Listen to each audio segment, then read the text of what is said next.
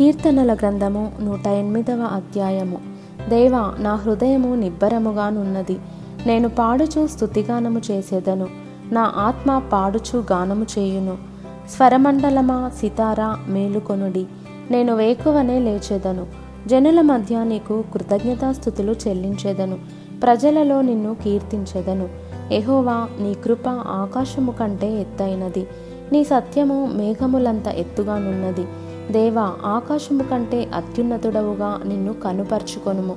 నీ ప్రభావము సర్వభూమి మీద కనబడనిమ్ము.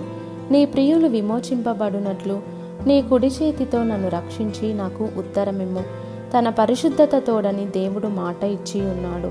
నేను ప్రహర్షించెదను శకెమును పంచిపెట్టేదను సుక్కోతులోయను కొలిపించేదను. గిలాదు నాది మనషే నాది. ఎఫ్రాయిము నాకు శిరస్త్రానము యూదా నా రాజదండము. మోయాబు నేను కాళ్ళు కడుగుకొను పల్లెము. ఎదోము మీదికి నా చెప్పు విసరివేయుదును. ఫిలిష్తియను బట్టి జయోత్సవము చేసి ఉన్నాను. కోటగల పట్టణములోనికి నన్ను ఎవడు తోడుకొని పోవును? ఎదోములోనికి నన్నెవడు నడిపించును? దేవా నీవు మమ్మను విడనాడి ఉన్నావు గదా? దేవా మా సేనలతో కూడా నీవు బయలుదేరుట మానియున్నావు గదా? మనుషుల సహాయము వ్యర్థము. శత్రువులను జయించుటకు నీవు మాకు సహాయము దయచేయుము. దేవుని వలన మేము శూరకార్యములు జరిగించదము. మా శత్రువులను అనగద్రొక్కువాడు ఆయనే.